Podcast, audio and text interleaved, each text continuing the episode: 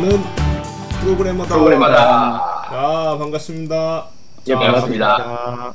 오늘 11회죠? 오늘이? 12회인가? 12죠. 12회. 오늘 12회입니다. 아, 12회. 좋은 숫자예요. 그래서 오늘 그 충격적인 게스트분 김요한 님. 그죠?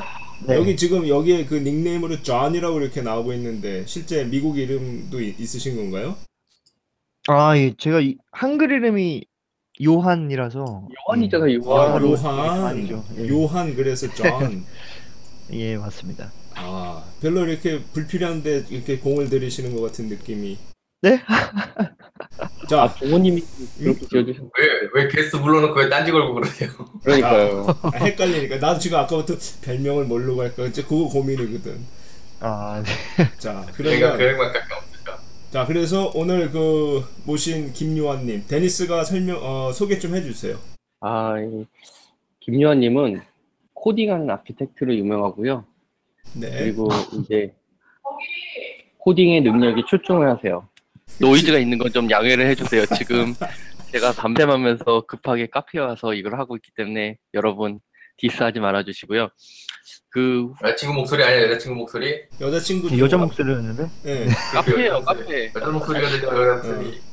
아니요, 방송 카페예요. 최초로 여자친구 목소리가 방송에 등장하는 충격적인 지금 상황. 아니, 지금 그게 아니라 지금 카메라 돌려봐야 되겠네. 야, 지금 무슨 여자친구예요 지금. 소용없어. 이거 라디오 방송이야. 야, 진짜 어이없는. 아무튼 그 김요한님 같은 경우에는 예? 그 사용한 언어가 SI적이지 않아요. 오, 정말요? 어느 면에서 SI적이지 않아요. 델파이 사용하는 건 이해하는데 파이썬이나 고랭이나 그다음에 노드.js 사용하는 거 보면 좀 독특한 분이세요. 또 재미난 얘기가 많이 있을 것 같네요. 네. SI 환경에서 그런 언어를 사용하시는 거죠? 아, 실제로 SI에서는 거의 사용을 안 하고요. 실제 SI는 아니고요. 자, 그러면 지금 데니스가 카페에서 이렇게 얘기를 하니까 너무 산만해. 그래서 우리 김요한님이 본인 소개를 조금 해주세요. 본인 그 프로필이나 지금 하고 있는 일이나 뭐 이런 부분. 회사에서 그 뭐 오픈 소스 관련된 그런 리서치라든지 아니면 그 사내에 필요한 그런 시스템들, 예, 그런 서비스 시스템들을 관리하고 그다음에 운영하고 하고 있고요. 제가 업무는 소프트 아키텍트입니다. 아키텍트고 과거에는 SI에서 한 8년, 9년 정도 일을 했었고요. 예, 예, 뭐 그리고 뭐 연구소 같은 데서도 일했고. 예, 지금은 현재는 커머스계 쪽에 커머스 업계에 있는 인터넷 쪽 그 서비스 소프트 아키텍트 하고 있습니다. 예, 이커머스 하고 있습니다. 아, 그러시구나. SI를 가장 많이 했어요. SI 쪽이요? 우리 지난주에도 SI 특집을 했었는데 그럼 SI 얘기 경험도 조금 얘기를 나누고요. 그 다음에 이제 기술적으로 얘기를 들어갈 건데요. 그 전에 잠시 지나가는 말씀, 전하는 말씀 듣고 계속할게요. 아, 네. 그 저희 방송은 전통의 한빛 미디어에서 지원을 해주고 있고요. 오늘도 책 소개 한 권 해드리려고 하는데 요즘에 보니까 저희가 이제 지금 기획도 하고 있는데 코딩 교육에 대해서 관심이 많으신 것 같아요. 나오는 책들이 그쪽에 포커싱된 게 많습니다. 그러니까 학생들, 그러니까 초중 고등학생들을 대상으로 한 이런 코딩 교육에 대한 책들이 좀 나오고 있는데.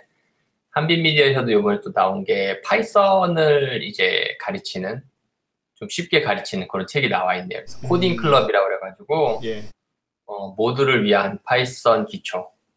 사실 저도 언어를 처음 배우는 분들한테는 파이썬을 많이 제가 권하고 있거든요.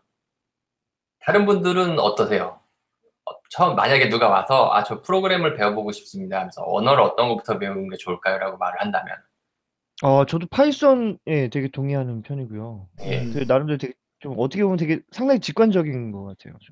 언어를 봤을 때 좀 그런 면에서 고랭도 좋아요. 고랭도 좋고 C가 제일 좋잖아요. C가 얼마나 직관적인 아방가르트예요.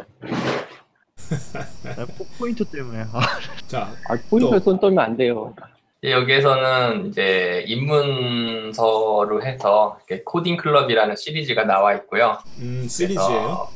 예, 그래서 뭐 맨 처음에 이제 파이썬 기초, 입문, 그다음에 이제 파이썬으로 앱 만들기, 마지막으로 이제 프로그래밍 아트라 그래가지고 아직 이제 뒤에 그 앱 만들기하고 프로그래밍 아트는 이제 출간이 안 됐는데 아무튼 지금 학생들을 대상으로 해서 좀 쉽게 풀어서 쓴 책들이 이제 나오고 있습니다. 저자는 국내 분인가요? 그렇죠. 저자는요 유형목 크리스 로피라는 분이 지으신 외국책이네요. 서적이고 유형목 씨가 이제 번역을 하셨습니다. 아, 번역된 책이구나. 예예예.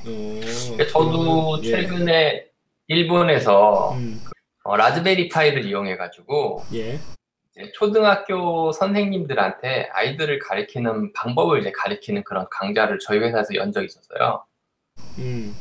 그러니까 이제 스크래치라는 언어죠. 스크래치라는 언어랑 그 다음에 아두이노 사용하고 그런 것들을 갖다가 한 3시간에 걸쳐가지고 쭉 해보는 그런 이제 강의를 마련했었었는데 그러니까 요즘에 각 나라들이나 교육기관들에서 이제 많이 고민하고 있는 게 그런 것 같아요. 이제 아이들한테 코딩을 이제 실질적으로 가르쳐야 된다. 왜냐면 이게 우리가 이제 사는 데 있어서 직접적으로 이제 필요한 기술이나 어떤 지식으로서 인정을 받게 된 거죠. 그렇죠.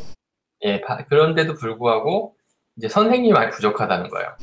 가르칠 수 있는 사람. 일본 같은 경우는 이제 볼런티어 조직이 많이 지금 조직이 되고 있습니다. 아, 코딩 그래서, 교육을 위해서? 그렇죠. 그러니까 주로 이제 은퇴한 프로그래머들이세요. 50대, 60대 정도 되시는 분들이어가지고 보시면은 뭐 내용 굉장히 박학다식하시고 그다음에 또 가리키는 건 물론 이제 그 언어 자체가 몇 가지 한정돼 있지만은 스크래치라든지 파이썬 이런 걸로 한정돼 있지만은 상당히 넓은 부분들을 이제 오랫동안 봐오신 분들이어가지고. 아이들한테 가르쳐 주실 적에도 이제 좀 이제 더 멀리까지 나갔을 적에 어디까지 해야 되는가 그런 거를 항상 염두에 두고 계시더라고요. 제가 봤을 때는 아이들 가르치는 거라 그래가지고 단기간에 이렇게 속성 어떤 교육과정 같은 걸 마련해서 얕은 부분만 가르치기보다는 진짜 아이들이 이 프로그래밍을 통해 가지고 어떤 재미와 그런 것들을 그리고 어떤 사고하는 데 도움을 줄 수 있는 하나의 툴로서 그렇게 이용할 수 있게끔 그렇게 마련해주는 그런 게 좀 필요하지 않나 생각을 합니다. 네, 그럼 그런 의미에서 또 지금 아까 설명해주신 책 제목이 뭐였다 그랬죠? 다시 한번. 예, 코딩 클럽이란 책이고요. 코딩 클럽. 예. 코딩 클럽이라는 또 한빛 미디어에서 나온 시리즈 많이들 좀 읽어주시면 도움이 될 것 같고요. 자, 그러면 이제 다시 본론으로 돌아가서 그 우리 오늘 게스트 분이 SI 쪽에서 이제 굉장히 오랫동안 경험을 좀 쌓으셨는데요. 지난주에 우리가 이제 그 SI 특집을 했기 때문에 한국 SI의 현실이라든지 문제점들 많이 이제 이야기를 했어요. 근데 오늘 또 생각을 해보니까 지금 김요한님 같은 경우에는 을이나 뭐 병의 입장이 아니고 지난주에 우리가 병 가지고도 한참 막 이 병 막 이러면서 얘기를 했었는데 좀 갑의 입장에서 경험을 좀 쌓으셨던 것 같아요. 맞나요? 아니 저도 사실은 을이었죠. SI에서 대부분. 그래도 큰 회사인데 그렇죠. 큰 회사도 을의 입장. 아, 그러니까 발주를 해주는 쪽이 갑이고. 아, 그렇죠. 그죠? 여기는 이제 을인 좀 그래도 힘 있는 을. 예, 힘이 네 그래도 좀 대형 회사니까 대기업이다 그렇죠. 보니까. 그럼 거기에서 이제 또 다른 하청을 이렇게 주고 그런 일을 하셨던가요? 예, 그렇죠. 아, 그 부분에 대해서 뭐 좀 재미난 뭐 경험이나 이런 게 좀 있으세요? 아, 네. 사실 대부분 프로젝트 하면 좀 이렇게 좀 국내 그런 대기업 SI 대기업들이 을로 들어갈 거고요. 이제 그 밑에 이제 병 정 해가지고 계속 협력사들이 같이 들어와서 개발을 하시거든요. 예. 그런데 대부분의 뭐 즉 대코어적인 뭐 아키텍처의 설계 방향성이라든지 아니면 프로젝트 관리 뭐 이런 것들을 대부분이 사실은 그 을 업체에서 하는 경우가 되게 많아요. 예, 근데 그렇게 되다 보면 잘 되는 경우는 정말 잘 되는데 또 그렇지 못한 경우에는 그 아래에는 협력사라든지 이런 회사하고의 그런 기술적인 그런 악유라든지 뭐 이런 것도 되게 많아서 또 서로 이제 그 간에서도 되게 싸우는 경우가 되게 많거든요. 아, 그러니까 을과 병 사이에도 이제 기술적인 논쟁이 그렇죠. 벌어지나요? 아, 예, 그런 것도 많이 벌어져요. 아, 나는 그 을이 이렇게 기술적인 가이드를 정하면은 그냥 병은 구현만 하는 이제 그런 관계인 줄 알았는데 그건 아닌가 보네요. 그런 경우가 제일 많긴 한데. 아, 그런 경우가 제일 많고요. 그런 경우는 어떻게 되게 그 협업에 대한 적절치 못한 경우고요. 예. 정말 전 좀 더 잘된 경우를 좀 얘기해보고 싶어서요. 예, 예. 예. 잘된 경우에는 사실은 그 병이란지 대부분이 솔루션을 가져온 업체들이 되게 많고요. 병이라고 해야 되나? 예, 솔루션 업체들. 예. 아니면 이제 개발자를 가지고 있지만 특정 영역을 전체를 맡아서 하는 개발. 저기 뭐 턴키라고 하는. 아. 근데 일종의 어느 정도의 그 의사결정권이나 자율성을 부여를 해주는 형태네요. 네, 그렇죠. 그런 경우 되게 많습니다. 네, 그런 경우에는 서로 이제 그런 대화하다가 되게 안 맞는 부분 이런 것도 조율해가는 것들이 되게 좀 처음엔 되게 괴로운데 예. 하다 보면 이게 그런 쪽이 좀 많이 도움이 많이 되더라고요. 아, 그러니까 그런 쪽으로 이제 경험이 있으신 거네요. 아, 예, 그런 쪽이 많았던. 그러면 원래 소프트웨어 아키텍트가 예. 이제 그런 것들을 조율하는 역할들을 좀 해야 돼서. 구체적으로 어떤 기술적인 논쟁이 있었는지도 이렇게 소개해 주실 수 있어요? 예를 들어서 뭐 어떤? 예를 들어서. 그 이제 이런 논쟁이 필요한 것들은 대부분 협력사에게 예. 특정 시스템이나 업무를 구분해서 다 주는 경우가 제일 많습니다. 그래서 전체 큰 업무 중에 일부분 뭐 이렇게 전체 인원들을 협력사의 전체 인원들을 나눠서 개발시키는 게 아니라 예. 요만큼의 시스템들은 어떤 업체에서 해주세요라고 해서 턴키로 넘기는.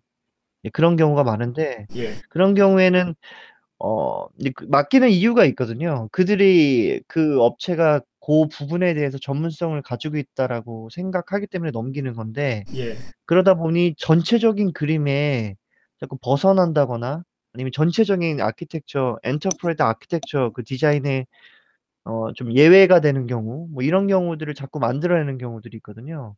그러다 보면 중앙에서 통제하고 전체 그림을 그리는 입장에서는 지키길 원하는 거고 따로 띄어서 개발하는 쪽은 아무래도 좀 더 최적화해서 예외 사항을 만들려고 하는 거죠.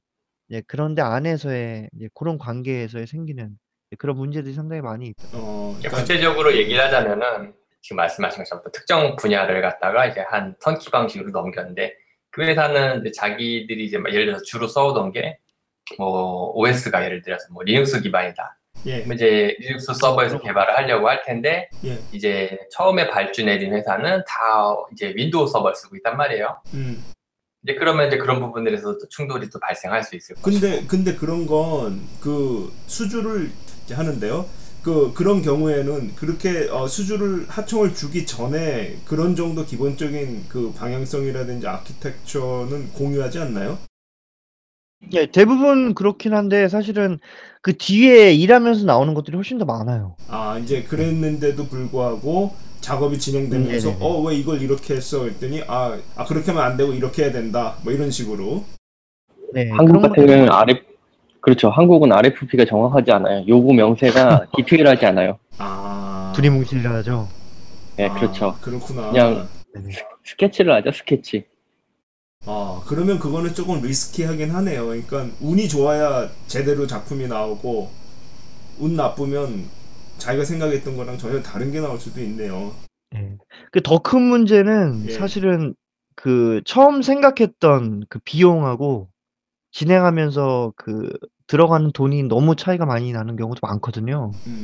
처음에 RFP나 이런 걸 보고 나서 이 정도일 거라고 해서 제안을 했지만 나중에는 그보다 훨씬 더 많은 돈을 돈이 들어가는 그런 프로젝트들이 상당히 많아서 뭐 전체적인 이런 SI 쪽 프로젝트 좀 많이 힘들지 않나 뭐 이런 생각이 많이 듭니다.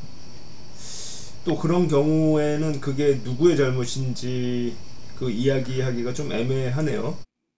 아, 그렇죠. 근데 뭐 상당 부분 예, 수행사 쪽이 좀 많이 힘든 경우도 많은 것 같아요. 아무래도 제대로 제때 결과를 주지 못하고 또 더 그렇죠. 작업 기간이 이제 지연이 되고.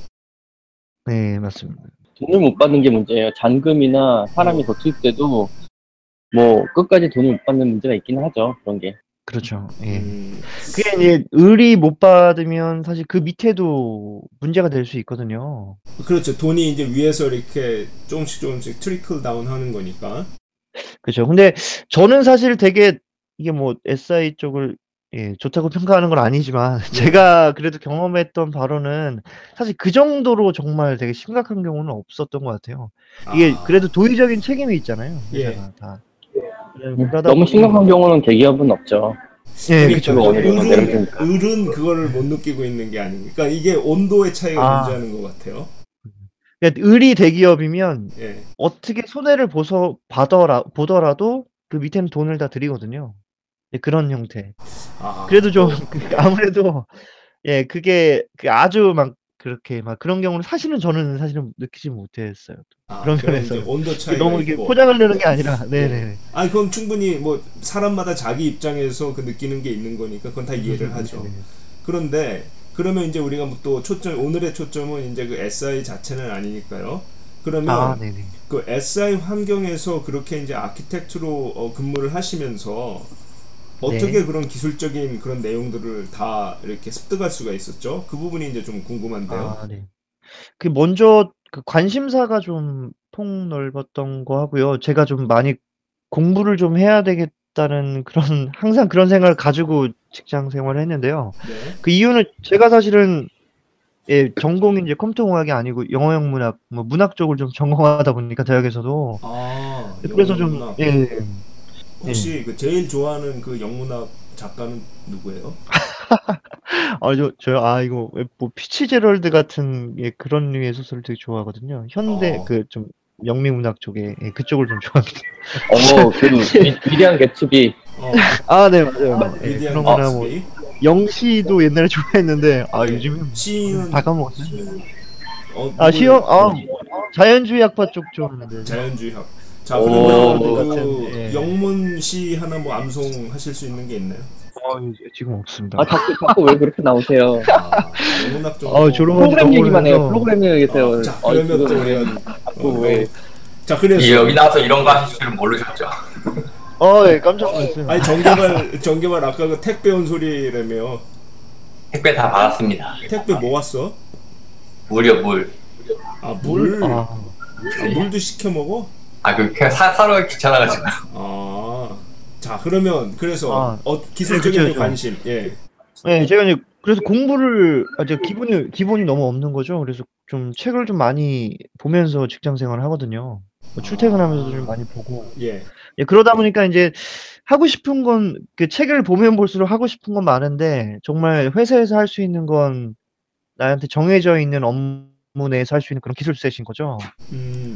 네, 이제 그런 것 때문에 좀, 예, 그런 것 때문에 일부러 좀, 뭐 이것저것 많이 좀 해보려고 개인적인 그런 프로젝트들을 좀 진행을 해봤습니다. 뭐 예를 들면, 처음에는 버티엑스 같은 것도 좀 해서, 채팅 기능도 한번 만들어 보기도 하고, 뭐 처음에 그런 것도 해보고, 뭐 다양한 오픈소스를 한번 많이 써보기도 하고, 내가 써봤던 것들을 사내에서 이제 후배들한테 좀 강의도 해보고, 뭐 그런 스터디 그룹을 만들어서, 회사 내에서 그런 것도 해보고, 네? 회사 내에서 스터디 그룹. 예, 처음에는 그렇게 시작했죠. 처음에는 이제 회사 내부에서 이제 후배들 좀 가르쳐 보고, 뭐 그리고 좀 새로운 언어들, 뭐 고랭이라든지 파이썬 이런 것도 공부해 가면서, 뭐 이거 쓸 일이 생기면 그때 한번 적극적으로 한번 써보기도 하고, 뭐 결국에는 다른 걸로 포팅했지만 뭐 이제 그런 경우도 좀 있고요.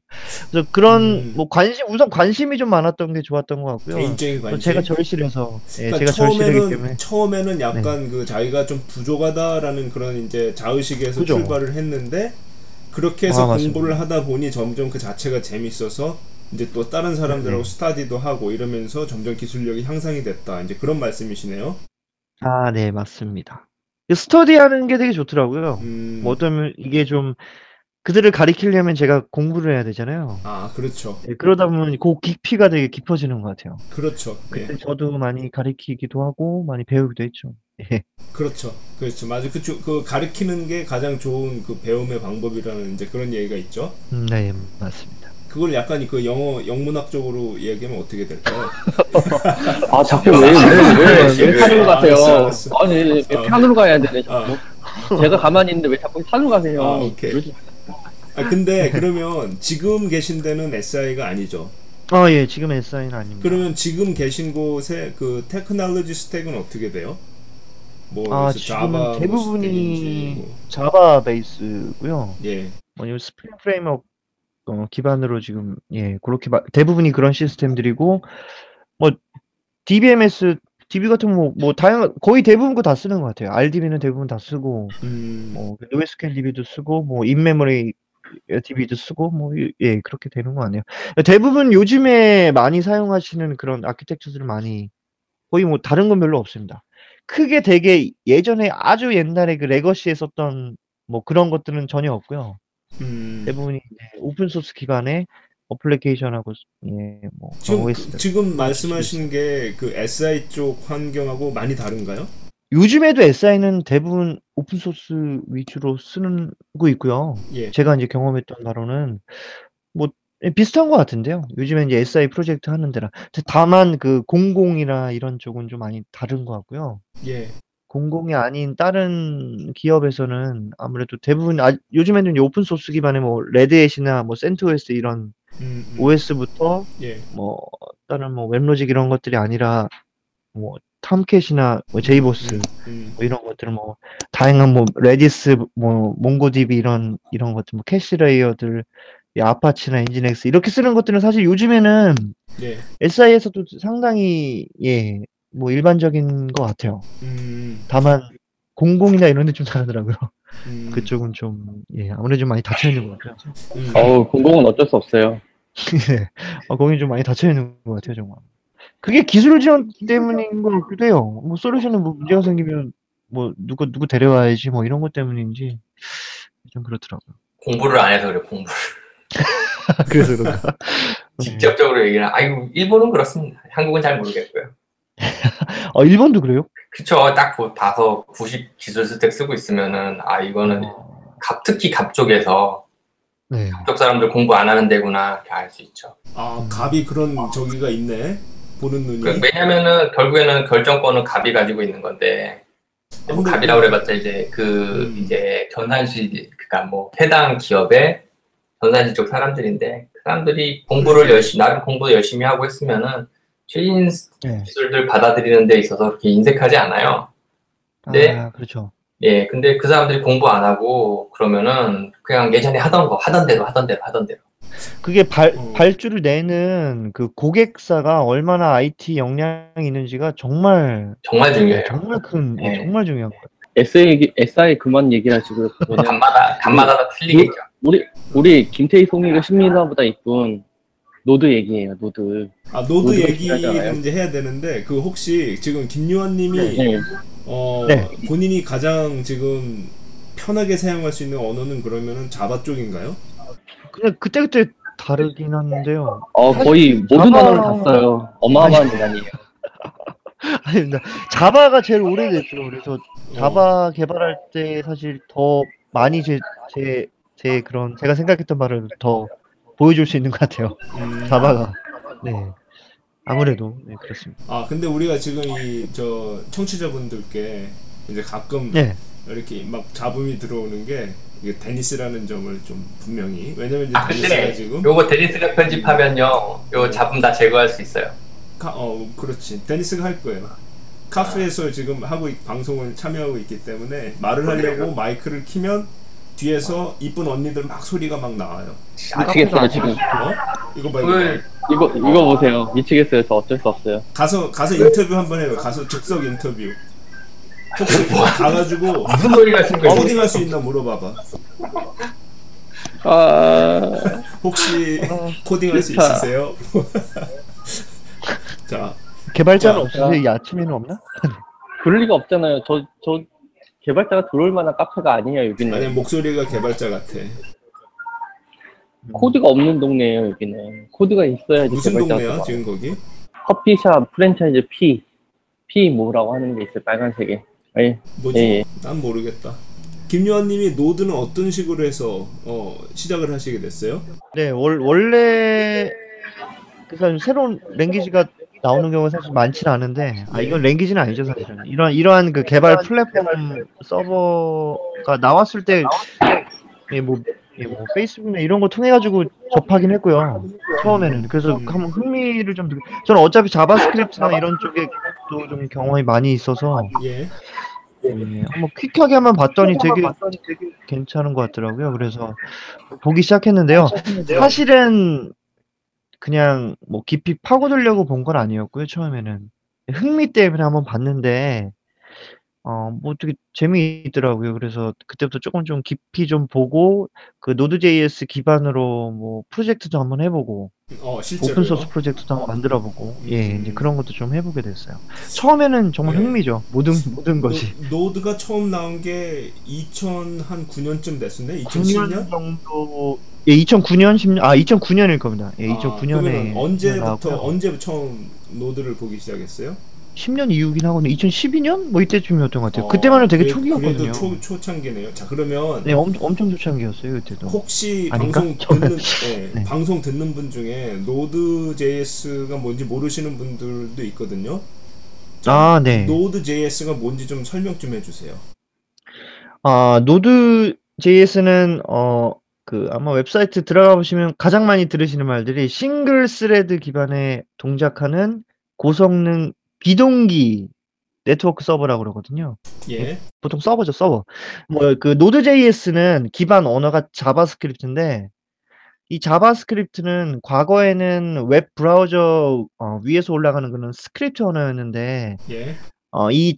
그 웹 브라우저에서 사용하고 있는 그 컴파일러 또는 그 인터프리터? 그 엔진, 자바스크립트 엔진을 예. 따로 서버에다가 그 환경을 구성해 놓고 그 위에 자바스크립트로 개발해서 어떠한 프로그램을 돌도록 하는 것들입니다. 그게 기반이고, 예. 그렇죠. 그래서 자바스크립트로 서버를 개발한다는 게 기본적인, 예. 그러니까 그게 기본적으로 신기한 점인 거죠. 자바스크립트라는 게 그때까지는 웹 브라우저 안에서 돌아가는 코드였는데 웹 브라우저가 그렇죠. 없이 그냥 돌 수 있게끔 그 엔진만 밖으로 끄집어낸 그거네요. 아, 네, 그렇죠. 자바스크립트 엔진만 그 런타임으로 도는 거죠. 네. 그러면 근데 사실 그 우리가 이제 일반적으로 생각을 하면 자바스크립트는 어차피 그 웹 브라우저 안에서 돌아가는 거니까 사실은 그 프론트엔드 기술인데 그거를 왜 네. 굳이 그 서버에서도 자바스크립트를 돌릴 필요가 뭐가 있을까? 라는 그런 점에서 왜 어떤 네네. 이유가 있었을까요? 왜 그런 게 필요했죠?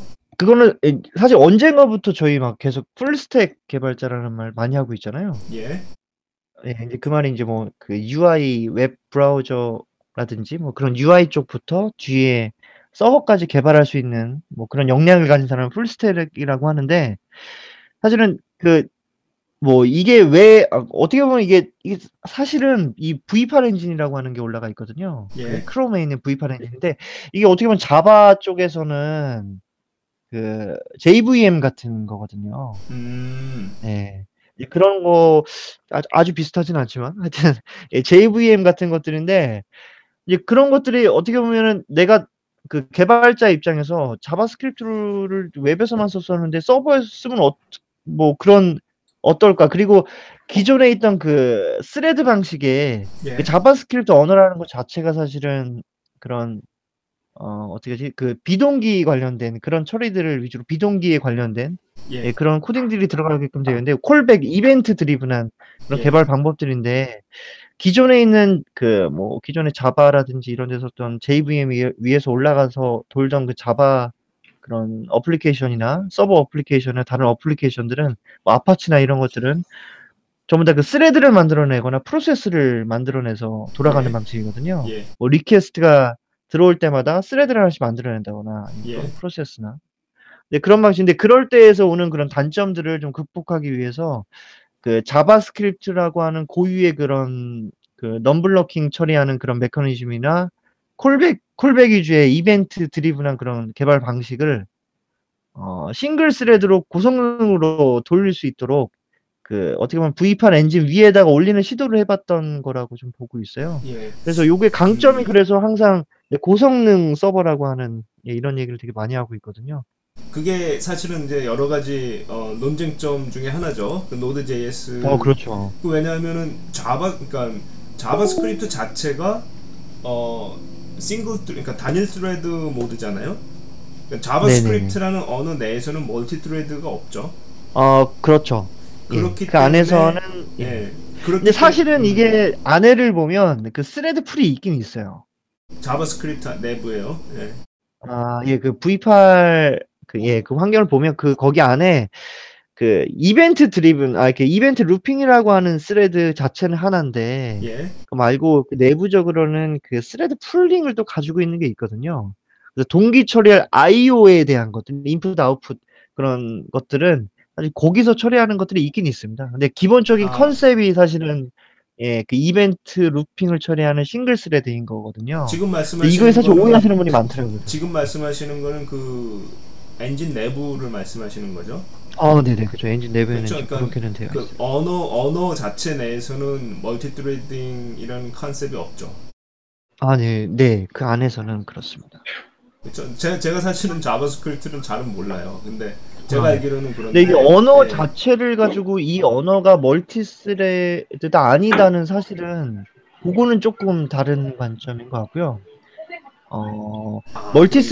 멀티스레드를 고려해서 그 멀티스레드 개발을 자바 같은 경우에는 뭐 스레드를 포크한다고 해야 되나? 스레드를 계속 띄워가지고 그간의 컨텍스트 간의 뭐 데이터를 쉐어한다든지 뭐 이런 코딩들을 하게 되잖아요. 예. 네, 그런 관점인 건데 사실은 말씀하신 대로 자바스크립트는 그런 것들 고려 안 하고 예. 보통 개발할 수 있는 거라서 아마 싱글 스레드 형태로 개발한다 뭐 이렇게 볼 수는 있긴 한 것 같네요. 참 말하다 그렇죠? 보니까 참고로 이제 자바스크립트에 대한 얘기를 한 가지만 하자면은 자바스크립트하고 자바하고는 별로 하등의 관계가 없는 언어입니다. 그러니까 당시에 예, 이름을 이제 한창 올리고 있던 자바에 좀 업혀가고자 이제 모질라 재단 쪽이죠. 그쪽에서 처음 웹브라우저 상에서 동작하는 이제 어떤 스크립트 언어를 만들어야겠다라고 했는데 이제 이름을 붙인 게 이제 자바스크립트가 됐고요. 그리고 V8 엔진 같은 경우에는 구글의 크롬에 탑재되어 있는 엔진이잖아요. 예. 근데 이게 원래 덴마크에 있는 개발팀이 만든 거예요.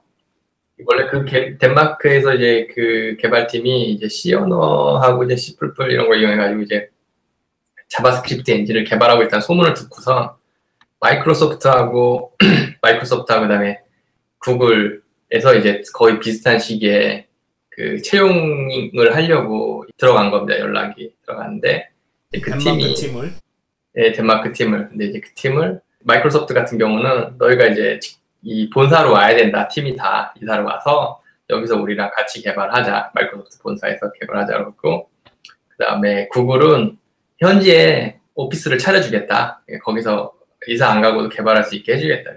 그래서 이제 구글 쪽이 뭐 그게 100%는 아니었겠지만은 어쨌든 그 팀이 결국에 이제 구글로 가게 된 데는 그러한 어떤 배려 같은 게 많이 작용을 한 걸로 알고 있습니다.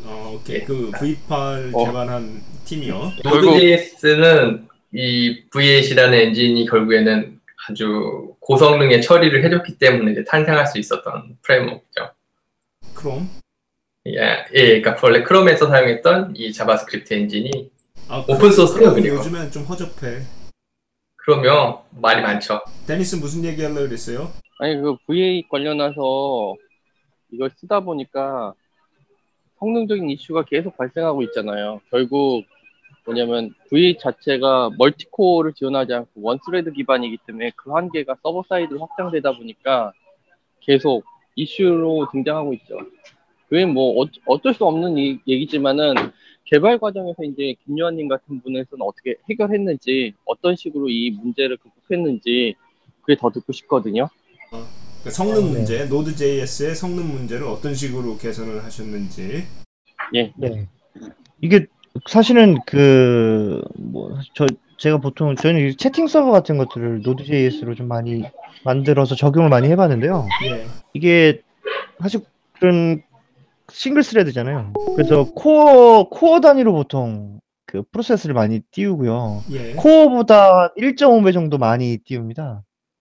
그래서 프로세스라는 그래서 거는 Node.js 프로세스. 아, Node.js 프로세스. 네, 그렇죠. Node.js 어플리케이션 만든 거를 예.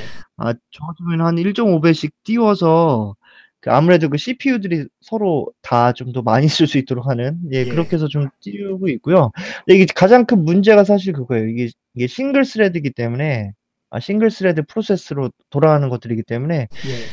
서로 간에 클러스터링 할 수 있는 뭐 데이터를 쉐어한다거나 뭐 이제 그런 것들에 대한 것들을 고려해야 되거든요. 그런 걸 일일이 다 구현을 해줘야 되네요. 그렇죠. 이제 그게 제일 문제인 거예요. 그래서 그런 것들 고려가 안 된 상태에서 사실은 제가 말씀드렸듯이 뭐 코어 숫자대로 그런 프로세스를 띄우거나 이러한 것들은 지원하는 그런 툴이나 그런 Node.js 안에 그런 모듈들은 상당히 많이 있는데 예. 그런 것들을 데이터를 어떻게 쉐어하고 공유할지를 고려하지 않은 상태에서 써버리는 경우들도 있거든요. 그렇게 되면 되게 낭패를 보는 거죠, 사실은. 뭐 데이터가 뭐 제대로 처리 안 되거나 뭐 이제 이런 경우가 있어서 그래서 이 성능 이슈의 가장 큰 이슈는 그겁니다. 하나의 프로세스, 여러 개의 프로세스가 서로 데이터를 공유를 어떻게 할 것인가. 그럼 주로 이제 사용하시는 테크닉이 뭐가 있죠? 어떤 식으로 데이터를 공유하게 만드세요? 주로 그 메모리 DB에다가 중간에 메모리 DB 클러스터, 뭐 레디스 같은 그런 클러스터를 둬서 예. 그쪽에다 공유할 데이터를 집어넣거나 아니면 빼고 이런 식으로요. 네네 그렇죠. 뭐 세션 데이터 같은 것들이나 뭐 그런 것들 이제 그렇게 하기도 하고요. 그리고 메시지를 뭐 어떠한 프로세스에서 다른 프로세스로 넘기거나 아니면 그건 어떻게 넘기죠? 메시지는? 다른 분산된 서버 간에 넘길 때는 사실 레디스에도 펍섭 같은 것들을 지원하거든요. 그 큐잉 시스템을 이용을 하신다든지. 네, 그렇죠. 큐잉 같은 그런 것들을 가장 효과적인 것 같아요. 실예로 이제 소켓 IO라고 하는 가장 유명한 Node.js에서는 가장 유명한 그런 리얼타임 어플리케이션을 구현할 수 있는 그 모듈에서는 내부적으로 레디스를 활용해서 그런 분산된 서버 간에 메시지를 왔다 갔다 할 수 있는 것도 제공하고 있어요. 그 내부에서도. 그 소켓 IO에 대해서 그 내부 원리를 아주 간단하게 좀 하이 레벨로 이렇게 좀 설명해 주시면 어떨까요? 네. 소켓 IO는 그게 예를 들어서 우리가 흔히 얘기하고 있는 웹 소켓하고는 어떻게 다른지 이런 관점에서 설명을 해주시면 도움이 될 것 같네요. 네, 그렇죠. 그 HTML5 스펙을 지원하고 있는 웹 브라우저에서는 기존의 그 어플리케이션 간에 통신을 하기 위한 TCP 연결을 하잖아요. 소켓 연결들 그런 것들을 사실은 웹 소켓이라고 하는 HTML5 그 스펙 중에 그 웹 소켓을 이용해서도 웹 브라우저랑 그런 서버 간의 통신을 소켓 통신할 수 있는 그런 게 바로 웹 소켓인데 이게 문제가 인터넷 익스플로러 하위 버전, 9 버전 밑줄 그런 경우에는 이 웹 소켓을 지원하지 않거든요. 그래서 이제 웹 소켓을 지원할 수 있는 브라우저에서만 이런 그런 웹 소켓 같은 웹 브라우저에서도 소켓 연결할 수 있는 것들을 쓸 수가 있어요. 그렇게 되면 특히 뭐 많이 쓰는 데가 채팅 같은 거겠죠. 뭐 데이터를 양방향에서 막 쏠 수 있는 서버 쪽에서 데이터 푸시가 필요한 그런 어플리케이션이요. 그렇죠. 그렇죠. 서버에서도 클라이언트의 메시지를 보낼 수도 있고 서로 간에 TCP 연결을 맺어 두고 있는 것 같은 그런 건데요. 그런데 인터넷 익스플로러 지원하지 않는 우리나라에서 워낙 많이 쓰니까 이제 그런 것들을 위해서 이 소켓 IO를 쓰면 socket.io라고 하는 모듈을 쓰면 이 웹 소켓을 기본적으로 지원을 하는데 지원하지 않는 클라이언트 환경에서는 내부적으로 이 랩핑을 다 해놨거든요. 개발자가 볼 때는 똑같이 웹 소켓 쓰는 것처럼 개발을 하지만 이 socket.io가 그것도 랩핑한 것들을 쓰는 거기 때문에 랩핑한 그런 메소드 펑션들을 쓰는 거기 때문에 그 내부적으로는 웹소켓이 지원하지 않는 경우에는 AJAX 풀링하는 형태로 되거나 아니면 플래시 소켓 같은 플래시 소켓도 많이 들어보셨죠? 플래시 소켓이라든지 영 안 되면은 뭐 주기적으로 그 서버에다 확인하는 거라든지 뭐 이런 식의 그런 것들을 좀, 그런 식으로, 소켓 IO 해주는 거예요. 그래가지고 개발자는 아주 쉽게 그냥, 개발할 수 있는 거고요. 웹소켓 통신하는 것처럼. 그게 가장 큰 특징입니다, 개발자가 볼 때는. 일단, Node.js가, 지금 이제 쭉 말씀을 들어보니까, 서버 쪽에서 그 프론트 엔드 쪽에, 그 웹브라우저 쪽에서 돌아가고 있는 자바스크립트 코드한테 필요한 데이터를 푸시를 해주거나, 빨리빨리 제공을 해줄 때 굉장히 좀 도움이 되는 그런 플랫폼인 것 같네요. 근데 사실 Node.js 자체가 멀티트레딩을 지원하거나 뭐 이제 그런 부분에서 제약이 있기 때문에 그 기술 자체가 아까 이제 쭉 얘기하셨던 그 자바 그 풀스택을 대신할 수 있는 그런 테크놀로지는 아닌 것 같기도 하고요. 그건 어떻게 보세요? 네, 그게 상당히 되게 중요한 부분인데요. 예.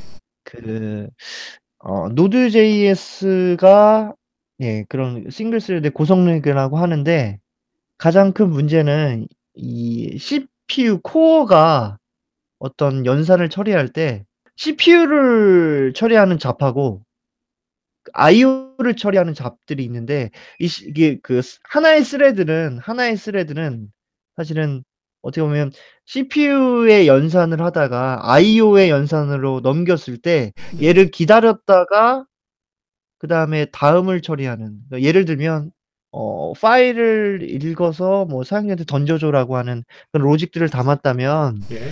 이 던져줘라든지 뭐 요청을 받는 부분은 CPU 연산이고 예. 파일을 읽는 것들은 이제 IO 잡인데 그렇죠. 이 CPU 연산이 IO 잡을 기다리는 게 문제인 거거든요. 이게 그래서 저희가 계속 우리가 보통 많이 보는 그런 동기 방식의 그렇죠. 블러킹 메커니즘인데 예, 블러킹인 거죠. 그래서 이 non-blocking 뭐 NIO 뭐 어싱크라고 우리가 부르는 이런 방식들은 그것들을 기다리지 않게 하는 방식인 거예요. 아, 기다리지 않도록. 그래서 내부적으로는 이 안에 그 Node.js도 이 안에 조그마한 풀링이 있습니다. 그래서 그런 IO 작업들을 걔네가 처리해도 던져버리고 그 다음을 계속 진행하는 거죠. 그래서 이제 그 부분이 싱글 스레드라고 하는 건데 이 싱글 스레드가 그래도 남아있는 건 CPU 컴퓨팅 하는 겁니다. CPU 관련된 작업들은 그래도 남아있는 거죠. 그래서 이 CPU 작업이 되게 긴 것들은 Node.js를 쓰면 큰 문제가 생깁니다. 죽죠, 죽어요. 연산이 많거나. 네. 그냥 죽죠, 그냥. 메모리만 먹다가 죽어요. 죽는 것도 문제예요. 죽는 것도. 아, 그냥 V8에서 제한, V8에서 제한 걸린 1.54기가 있잖아요. 넘어가려면은 V8을 따로 빌드하던가 아니면 옵션을 따로 바꾸던가 GC 옵션을 끄던가 별짓을 다 해야 돼요. 그래서 직접 GC를 줄 수 있도록 하던가 아니면 중간에 이름을 다 그럼 넥스트 틱 넘기는 거 있잖아요. 넥스트 스트링인가요? 뭐 이제 그런 걸 좀 잘 쓰고 뭐 이래야 되거든요. 근데 사실은 그 정도로 CPU 연산이 큰 거면 사실 되게 취약합니다. 되게 취약해서 아무래도 크게 예, 좀 고려를 좀 해봐야 될 것 같아요. 그리고 방금 데니스 김이 말씀하신 것처럼 그냥 죽는 경우가 더러 많이 생기거든요. 그러니까 사실은 왜냐하면 네. 이 Node.js라는 게 모든 목적에 다 알맞는 그런 어떤 플랫폼은 아니거든요. 그렇죠. 그러니까 적절하게 이런 환경에서만 사용해달라는 걸 갖다가 명확하게 알고선 그걸 프로그래밍을 하지 않으면은 지금 말씀하신 것처럼 예를 들어서 뭐 대량의 소팅이 발생한다든지 하는 어떤 CPU 작업 이런 것들이 이 안에서 일어나게끔 하면 안 된다는 거죠. 버전을 생각하세요. 버전이 지금 몇인데요? 0.1이잖아요. 0.1. 1.0 되려면 아주 멀었어요. 0.1이에요, 버전이?